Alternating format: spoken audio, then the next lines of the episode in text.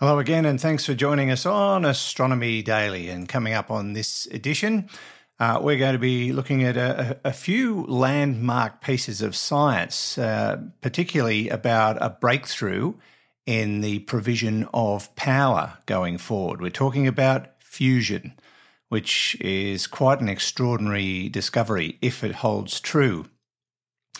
And we're also going to look at a, a, another uh, breakthrough in science, that of making light travel in two directions in time. There's an experiment that's been done on that. And we're going to take another look at impact craters on the moon, because they've come up with a new theory about how some of them were formed. That's all coming up on this edition of Astronomy Daily. Astronomy Daily, the podcast, with your host, Andrew Dunkley.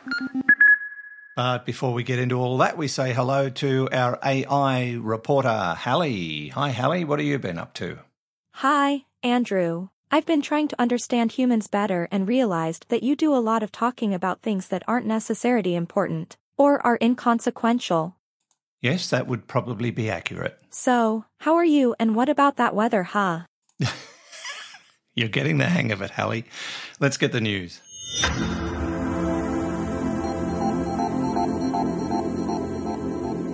Scientists have managed to simulate their very own black hole in their lab and witnessed how it began to glow.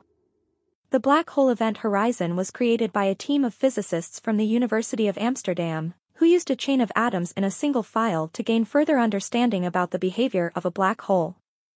Its creation managed to prove Stephen Hawking's theory from nineteen seventy-four, where the black hole emitted a rare form of radiation. They studied the properties of Hawking radiation through the creation of a black hole analog in the lab. According to Science Alert, Hawking radiation happens when particles born from disturbances in the quantum fluctuations caused by the black hole's break in spacetime. The fake black hole event also caused a rise in temperature that matched theoretical expectations of an equivalent black hole system. The first of six new generation weather satellites is set top launch this week as a part of Europe's four point three billion euro Meteosat, third generation, or M T G, program.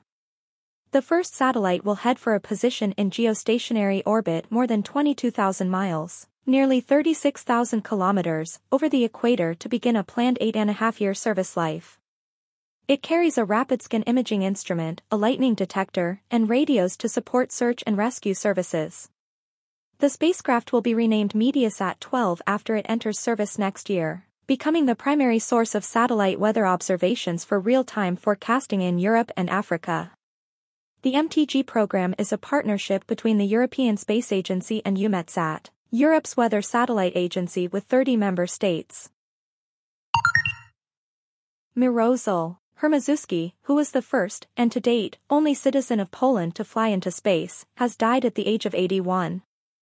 Hermaszewski's death on Monday was confirmed by his son-in-law, Ryszard Czarnecki, a member of the European Parliament, in a post on Twitter. As a pilot in the Polish Air Force, Hermaszewski was selected as one of five hundred candidates to potentially become his country's first spaceman, only he did not know it at the time. Initially kept in the dark about what he and his fellow pilots were being tested for, it was not until the group was narrowed did Hermaszewski learn where the process was leading. After two years of basic training at the Yuri Gagarin Cosmonaut Training Center in Star City, Russia, Hermaszewski was assigned to fly with Soviet cosmonaut Pyotr Klimik on Soyuz thirty, an eight-day mission to the Salyut six space station. And that's it for news today, Andrew. Thank you, Hallie. We'll catch up with you before the end of the show. Now, in other news of astronomy and space science, U S researchers announced a historic nuclear fusion breakthrough this week. They've hailed a uh, landmark achievement as being set in the quest for a source of unlimited clean power and an end to the reliance on fossil fuels. The Lawrence Livermore National Laboratory in California said an experiment was conducted this month and produced more energy from fusion than the laser energy used to fuel it, which is an extraordinary claim. The U S Department of Energy described the achievement of fusion ignition as a major scientific breakthrough that will lead to achievements in national defense and the future of clean power, I think the latter being more important. Uh, L L N L director Kim Buddle described it as one of the most significant scientific challenges ever tackled by humanity. Uh, quite an amazing claim, and one that uh, could have massive repercussions for the future of energy and so many other things in the future of humanity on this planet. While we try to tackle greenhouse and global warming problems and our reliance on fossil fuel, fuels. Now to another scientific breakthrough. For the first time, physicists have made made light appear to move simultaneously forward and backward in time. The new technique could help scientists improve quantum computing and understand quantum gravity. By splitting a photon, or a packet of light, using a special optical crystal, two independent teams of physicists have achieved what they describe as a quantum time flip, where a photon exists both forward and backward in terms of its time state. The effect results from the convergence of two strange principles of quantum mechanics, the counterintuitive rules that govern the behaviour of the very small. The first principle, quantum superposition, uh, enables minuscule particles to exist in many different states or different versions of themselves at once until they are observed. The second, charge parity, the time reversal symmetry, states that any system containing particles will obey the same physical laws even if the particle charges, spatial coordinates and movements through time are flipped as if through a mirror. And by combining the two principles, the physicists produced a photon that appears to simultaneously travel along and against the arrow of time. Wow, it could mean a hell of a lot in uh, future computing. They published their results uh, on the twin experiments uh, on the preprint server arXiv, meaning the findings are yet to be peer-reviewed. But hey, it could make getting back that email you didn't mean to send a hell of a lot easier in future. The Astronomy Daily Podcast with Andrew Dunkley. Uh, the moon, as we know, is uh, fairly pockmarked. Uh, looks like a teenager going through a radical change of life. And um, the history of the, the sphere has uh, certainly been told by what's happened to it over its life. It's marked by over nine thousand impact craters, according to the International Astronomical Union.